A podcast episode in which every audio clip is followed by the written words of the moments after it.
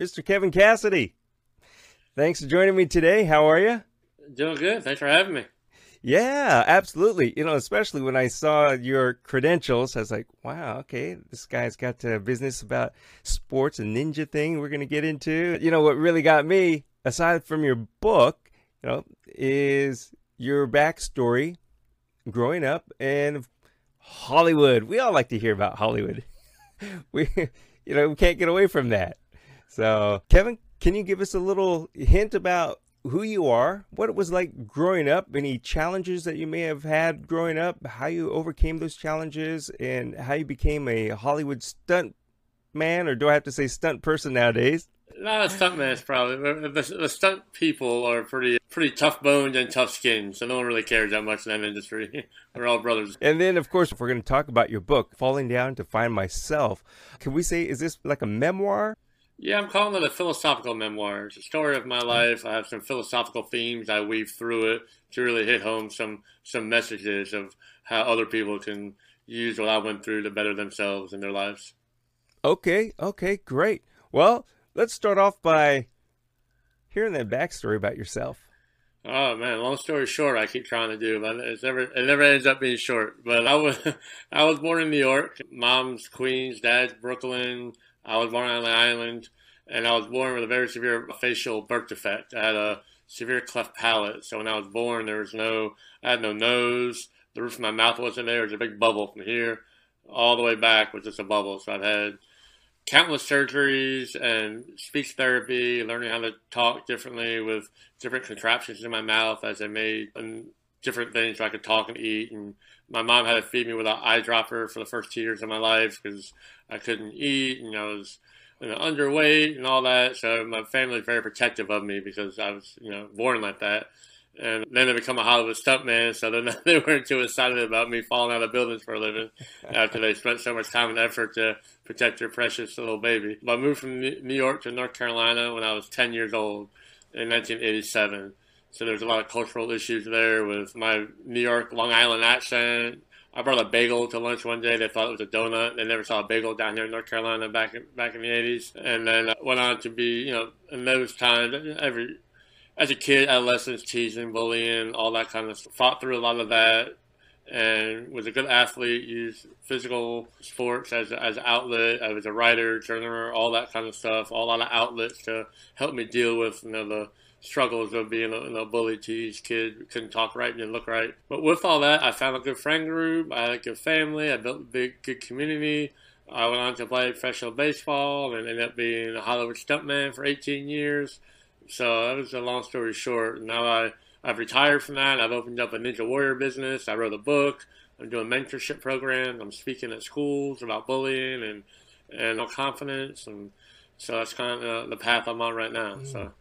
Yeah, as far as the bullying and stuff like that, since your book is probably has a lot to do with that part of growing up. What was this bullying like to you? Uh, it, did it, when you look back on it, or even at that time, did it really hurt your feelings and bother you? Did it change how you behaved and what you did?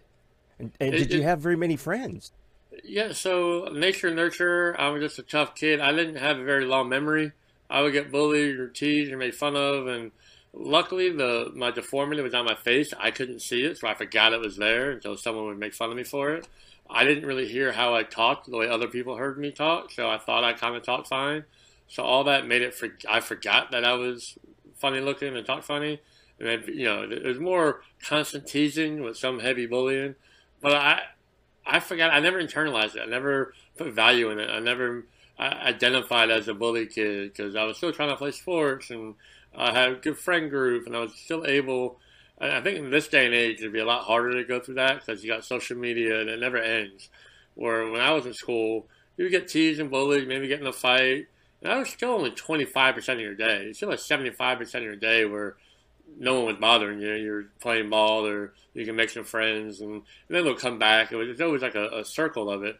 But I was, I was enough where I could leave it, figure out who I was, where nowadays with social media, it's never going to end. You're always on it. So I think the bullying, teasing phase with technology is, a lot harder to deal with now than it was when I was a kid. What's interesting though is I've really never heard, even on television shows and listening to others speak about being bullied, the way you put it, hey, it was only 25% of the day. And I, that is huge because you never, I personally have never heard anybody look at it that way or, or just say it point blank. You know what? It's only 25% of my day. I had 75% of the day left to, to do the things I want, be who I want. So where did that come from? Nowadays, there's so much currency and victim mentality and being a victim, and you get points for it. And back then, my New York Irish Italian family and the people I was interacting with went to some pretty rough schools. No one had time for that. No one cared. You pick yourself up or go away. We don't, I mean, it, there was no no value in, in being defeated by it. And my parents, you know, pros and cons of this. They even to this day, my mom would say, "I never knew you were getting bullied." I said, "Mom, I didn't have a face. I was went to a really rough school. I came from.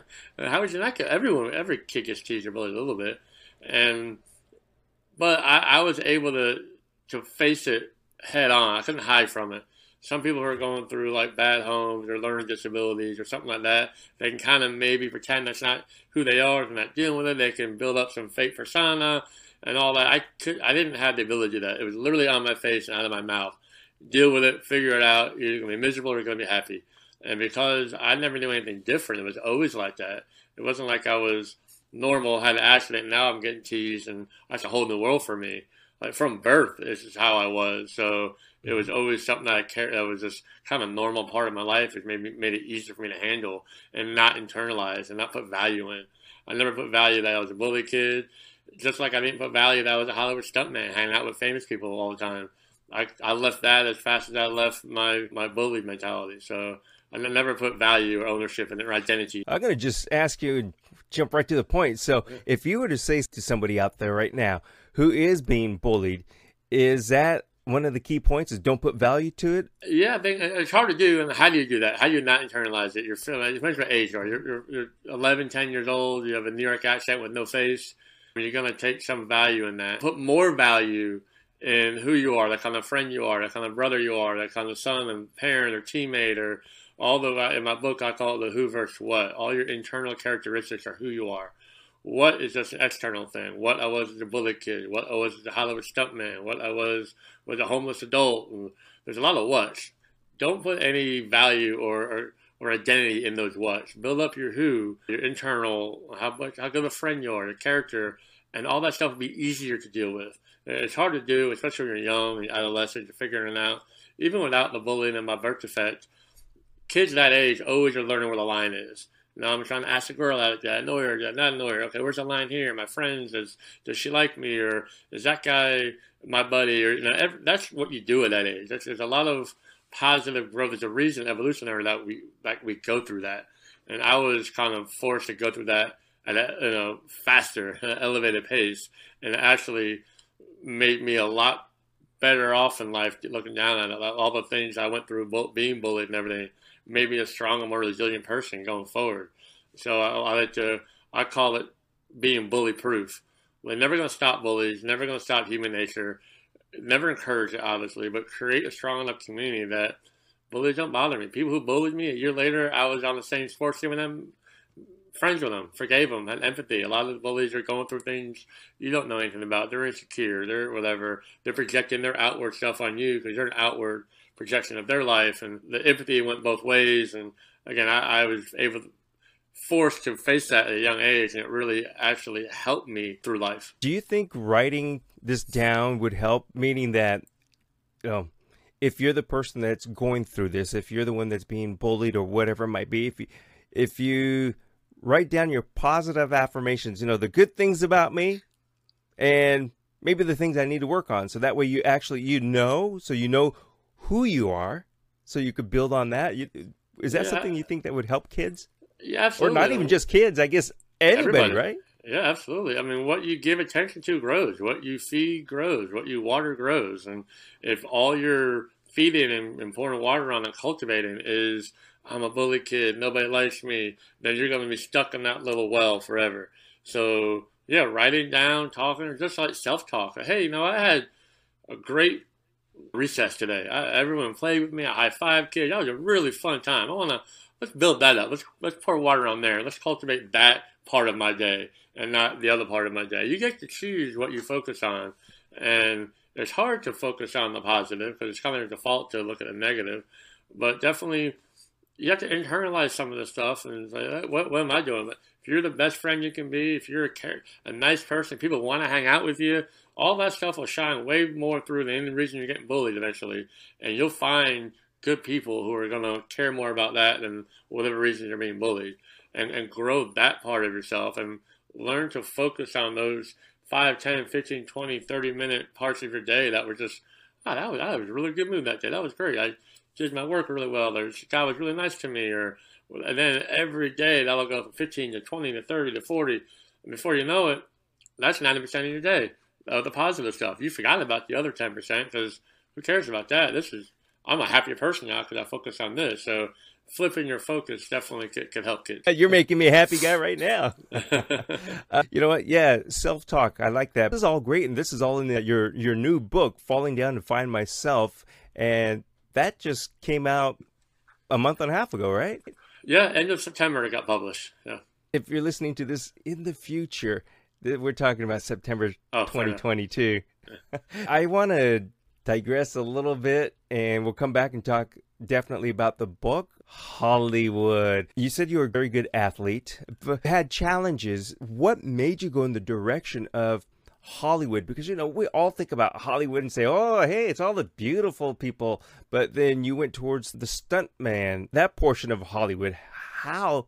Why did you get there? How did you do that? Uh, pretty random story. I think a lot of things that I had built up inside of me, you know, growing up, enabled me to just take some chances and had confidence, and I'll figure it out. So I played a little bit of minor league baseball, and I was a teacher in Baltimore City, in Baltimore, Maryland. And there was a sport on TV called slam ball. It's full contact basketball and trampolines. It was on TV for a couple years. Pat Croce, the owner of the Philadelphia 76ers, was the owner of the league. Kobe Bryant's dad was a coach. Shaq was a commentator. It got pretty big. And there was a tryout for it. And me and my buddy went to a tryout in Philadelphia just as a goof. I messed around and made it. They shipped me out to LA and for another tryout, and I make it again. And they put me up in LA for about four months to do this slam ball sport and met a lot of people, had a lot of fun. Was you know one of the better players at my position in the league. I had some notoriety. Notoriety. I was on billboards and stuff for a little bit, and that's pretty cool. I'm 24 years old in LA, making no money, just you know living in a hotel and making food money.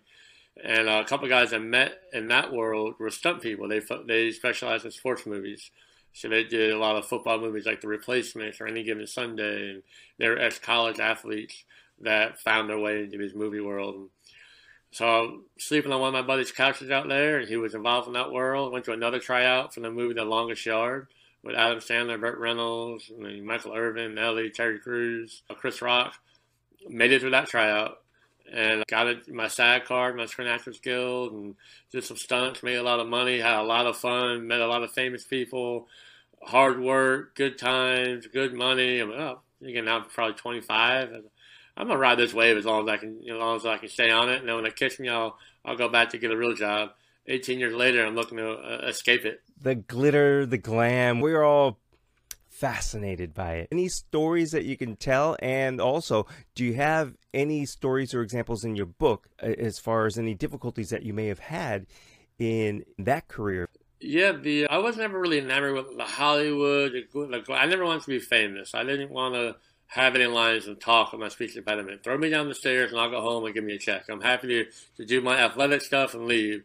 So stunts fit in perfectly for my mentality and what I was good at and what I was focused on. But stunts is just a little cocoon in that Hollywood world where it's all word of mouth. There's no agents, no managers, no auditions. Sometimes big football movies will have a big audition like I did, but that's very few and far between. So it's all word of mouth. You have to. Back when I was in it, the old Cowboys ran it. All the rodeo guys kind of like were the hub of it. Now a bunch of fight guys are the hub of it. But you have to just train, immerse yourself in the community, build your reputation, take one job, do a good job train how to do fights better, car driving, fire, put tools in your tool bag. You just keep showing up and hoping to get a phone call you know, one, two, three, four years later, you build up your reputation that you show up on time, you're hardworking, you deliver what you promise, and now all of a sudden you have a blooming career, and that's awesome. And that is just right next to the Hollywood fame and fortune, and we make good money. That's that's fair. But the fact there's no agents or managers, there's no like entourage helping us out. No one's getting a piece of our money. We're self-employed. We have all of our money. There's no one. We're not paying 10% to anybody, 20% to anybody like agents and managers get. So we're protected from that. A lot of that crazy narcissism in, in that world but we're right there next to it and we hang out with it a lot. So it's definitely privy to a lot of those things. But we see a lot of the actors are their, their best versions of themselves. We, like Tom Holland, he was a great guy anyway, but if there was someone who wasn't maybe as normal as Tom is, and uh, maybe more of a diva, like Angelina Jolie. I worked with Angelina Jolie on a movie called Salt, and I assumed that she would be very diva-ish and high maintenance, and I got to do a fight scene with her, and I'm, well, if I grab her, she gonna get mad at me. You know, how do I approach this? And I kind of walking on eggshells. Didn't really know because I built it up in my head. And the minute I met her, shook her hand, knew everyone's name on the set, did the whole fight herself, was tough, was nice, was getting people water bottles.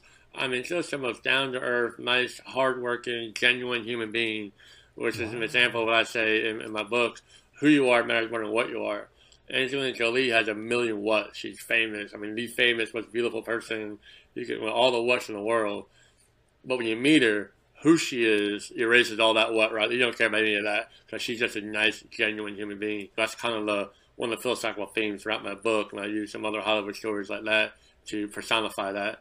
So there's a lot of 95% of the people I met in Hollywood were great people, and especially we get them. Like, if you want to be an action star, Leave your entourage at the door. You're coming into our stunt world. We're going to teach you how to fight. We're going to teach you how to drive a car. Bring your sweatpants and don't wear your makeup. This is our world. And then they're like, oh, they kind of like that. And they get the guard down. We get to know who they are. And then when you see them like red carpets and everything, and they're a little more buttoned up, and they see the stunt team, they're like, "Oh, hey, stunt guys!" And it makes them feel good that they can kind of come down to normal. So we get that version of most actors and actresses, which is really. Hmm. So 95% of them are, are good. Who's in that 5%? I can't remember yeah. any names. But um, um, in my experience, that 5% are either some directors or producers who are just full of themselves, their money back, there's really no reality. People, no one really grounding them.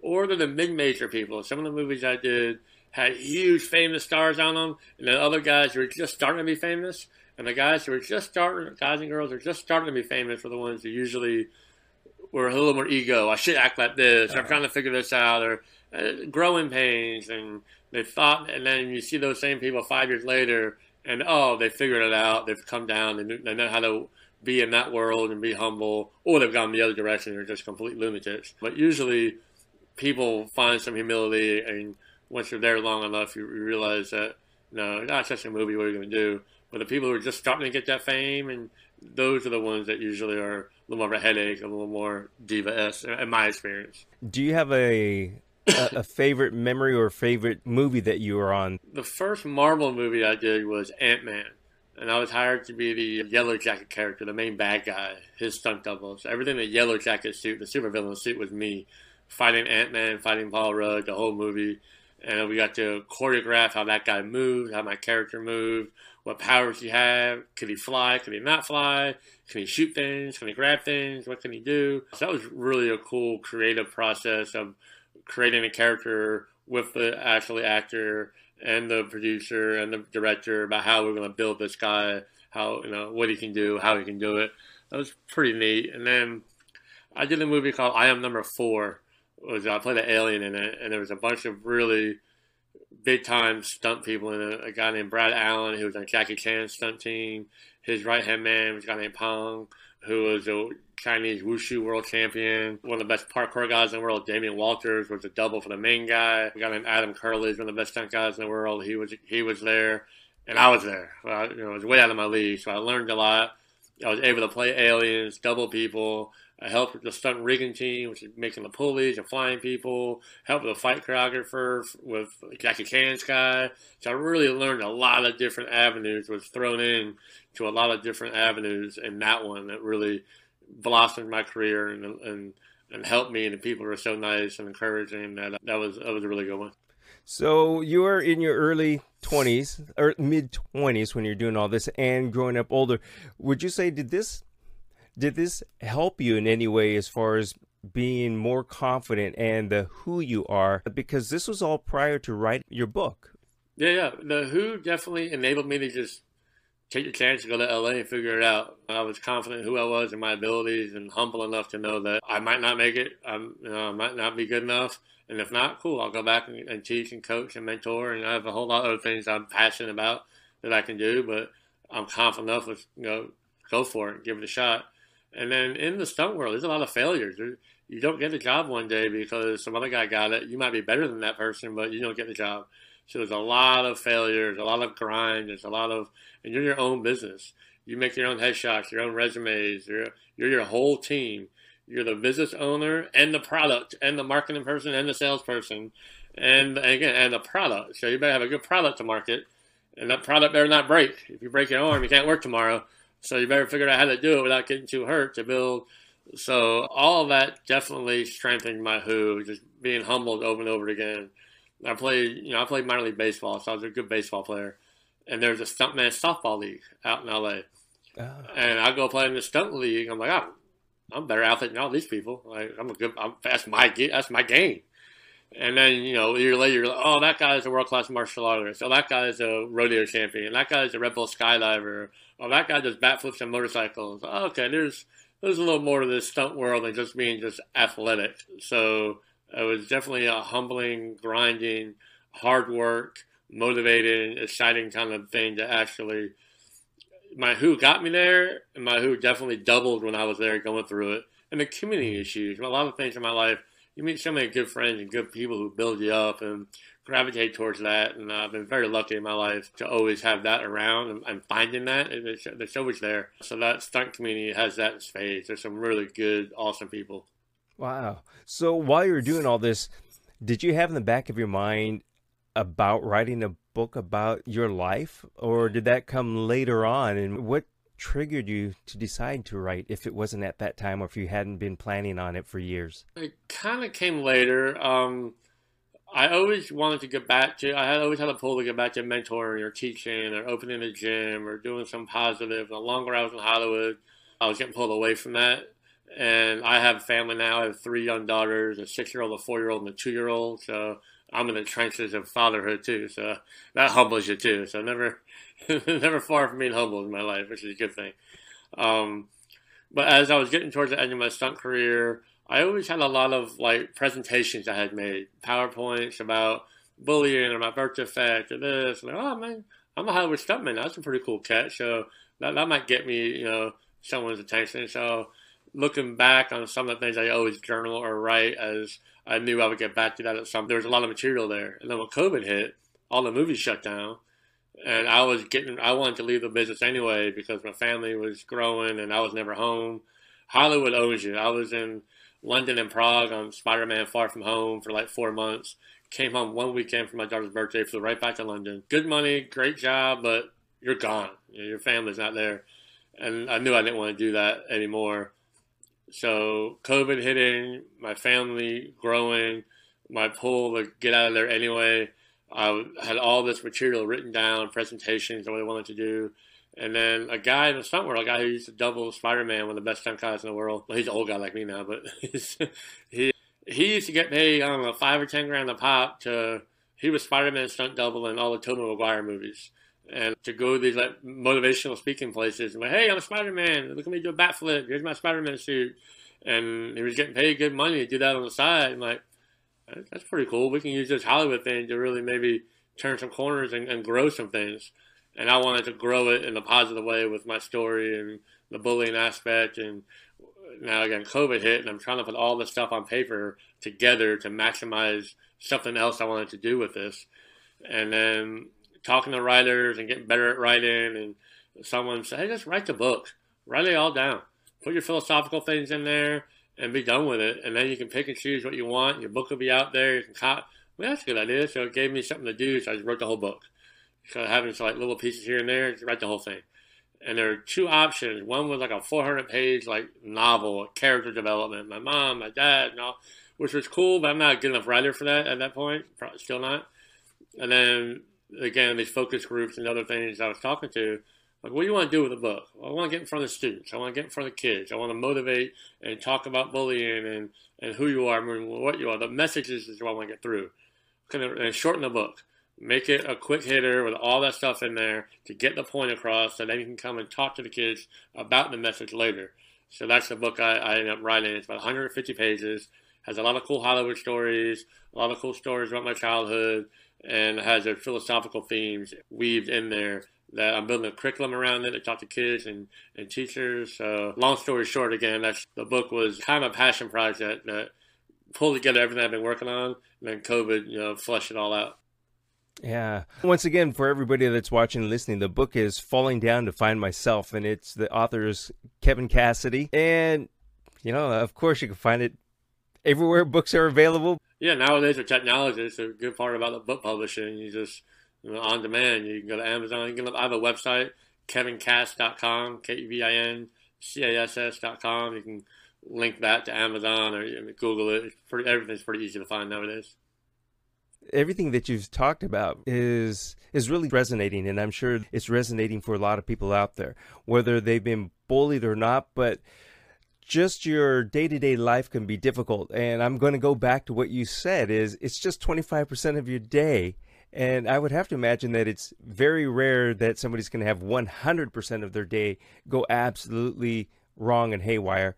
You always have to look at that positive side so that's that's a fantastic message. And I think even if it's not bullying, transitions are huge. Everyone goes through a transition in life, whether it's high school to college or school to work, or from not being a parent to being a parent, or being married to not married, or now I have aging parents. My mom's getting older. That's a transition. My kids get older. You lose a job. You get hurt. Uh, everyone goes through a transition. And when you go through transitions, you need to build onto that interior who you are because those warts are going to rotate and change and flip upside down. And if you can't deal with that, if you don't know who you are, then those warts are going to wreck you at some point. So anyone in the transition, empty nesters, I get a lot of feedback from so many people in different stages of their lives. Just realize that even if it is 100% of your day that you had a crappy day, it's not going to be 100% tomorrow. It's not going to be 100% next day. And maybe it's not. Maybe you convince yourself it's 100%. Maybe you just focused on it so deeply that all the other good things you blocked out because you were so focused on feeding this 100% of, of your day was bad. You forgot about the other 30% that you just that brushed by. And you can flip that on its head with some, with some mental focus. Does it help talking about whatever you're going through with somebody, whether it be a therapist or a friend? I'm imagining that if it's a work thing, you don't want to bring your colleagues into it, but does it help talking about it? Does for me. I think absolutely. Getting out in the world, it makes it real. Like it, it, when it's just in your mind, that's one reality. When it's out in the world, even just speaking, it makes it another reality. You, and it makes you reflect more on yourself, reflect more. It makes who you're talking to. If you're talking to a really shallow person who only cares about them, that's not going to do anything. There's a lot of narcissistic people in the world that will just everything you say, their first word is, "Well, I did this, and I remember when I had this," and maybe that's not the right person to talk to. But there are a great therapists, friends, co-workers. If you have that relationship with them, hey, off the books, we talk about this. But that's why even writing it down, journaling, even if you're talking to yourself or putting it down in a tangible form, just getting it out is just it releases it. it for whatever reason, it's true. It gets the stress out, gets it out of you and into the world. And if you have a good friend or family or anyone that you can you know shoulder to cry on, lean on, huge. And then they'll they'll do the same for you, and it makes me feel better when people start telling me their stories, and I can help. You know, that makes that lifts me up more to being an ear a, a ear for somebody makes me feel better than I've said it so many times, and I'm kind of out there, which is awesome. But once you put that out there for yourselves, other mm-hmm. people do the same to you, and then you get that symbiotic relationship, which really makes all of it grow. But if you don't have that person or that group, find it. They're there. Open yourself up for it. And before that, write it down, journal it, admit it to the world. Hey, I had a bad day. But hey, here's what happened good today. There were five things were really pretty good. Cool. Go to bed, think about those five things. And your next day a little bit better. There's a lot of small things you can do to change your, your self talk and, and your mental focus. I like that journaling, and you really don't have to write a story every day about it. You're just logging in what happened and how you feel. So that's really good. and as far as finding support and being supportive is a great great idea. I imagine there's always somebody that needs some sort of shoulder to lean on and if you're there for them, like I said it can make you feel good and perhaps they will be there for you when you need it. So these are all really fantastic points. I got I got to ask you. You've got three, like I said, you've got three young girls in the family. What is next in your life? Oh man, I'm building a curriculum around the book right now, talking to schools. I may write a, a, children's book with some help to get even younger kids with bullying, being a bully-proof person. Like a super superpower is being bully-proof, attacking bullying from the other side. So follow, following that passion, I, my girls are getting older, going to start playing soccer and sports or dance or chess club, whatever they get into. I hope it's something cool and neat I never heard of, so I can try to learn it with them. I'm a golfer. I like to golf, so I'm hoping one of my daughters likes to golf. Just being there to watch them grow and hold them accountable. I'm a big tough love guy. I say I love you a thousand times a day, but I'll throw that iPad out the window. Don't challenge me. so, so I think you need both. You need the tough and the love. I'm, I'm big on both, and I really decided to to watch them grow and grow this message in this book and whatever direction that takes me. I'm I'm all ears. All right you have become 100% a dad. oh yeah. Oh yeah. I guess there's really no better life than that. Yeah, that's one thing that's gonna be hard not to identify as. Like that's one thing. Like I don't. I'm gonna put value in that one. That's that's one what that I'm gonna. If that changes, if something happens, it's gonna it's gonna tear me down. But that's one that I think is probably okay to put value in and and some identity in. Gosh. Once again, for everybody, Kevin's new book is called Falling Down to Find Myself, and you can go to his website at Kevin Cass. That's K E V I N C A S S dot com. And there's a lot of inf- information about Kevin uh, on his website. He talks about his business that we didn't really get into, the Ninja Nation. Let's talk a couple minutes about Ninja Nation. A takeoff of the slam ball? Kind of. So it's more of the stunt worlds. When I was leaving Hollywood, I had a lot of the book was one thing. I needed a tangible business. I needed to make some money. I needed to I wanted to build something with my hands. I, I had business plans to open up a parkour Ninja Warrior facility. Like I was a baseball player, and I really thought that football, baseball, basketball, all these big sports were Uh, for lack of a better word, soul sucking at a young age. Like if you're good at eight years old, you're getting picked on the travel team. You got some middleman, pay me a thousand dollars, I get them a scholarship, and you're traveling all weekend. And these kids are eight, let them have fun. Stop. Now, at some point, you're good enough. You're high school, yeah. You know, let's go and try to be pro. But I, I hated how so monetized at such a young age with major sports. I did not want to be in that world. Those kind of parents. That was not going to make me happy. So in my stunt world, I knew a lot of parkour athletes and motocross athletes and ninja warriors, and I call them the X Games mentality. And I really loved them. They built each other up. There was just a great vibe of community that they were just conquering challenges just for conquering challenges. So like guys who were skateboarding 30 years ago, there was no money in skateboarding. You just did it because you wanted to learn how to get better at skateboarding. And that culture grew that way. Now you can go in X Games and make money on it, but still the the foundational culture hasn't really shifted. People lose and they're hugging the guy who won.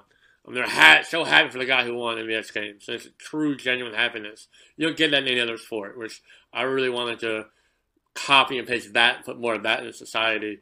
And the way I decided to do it was a Ninja Warrior type facility.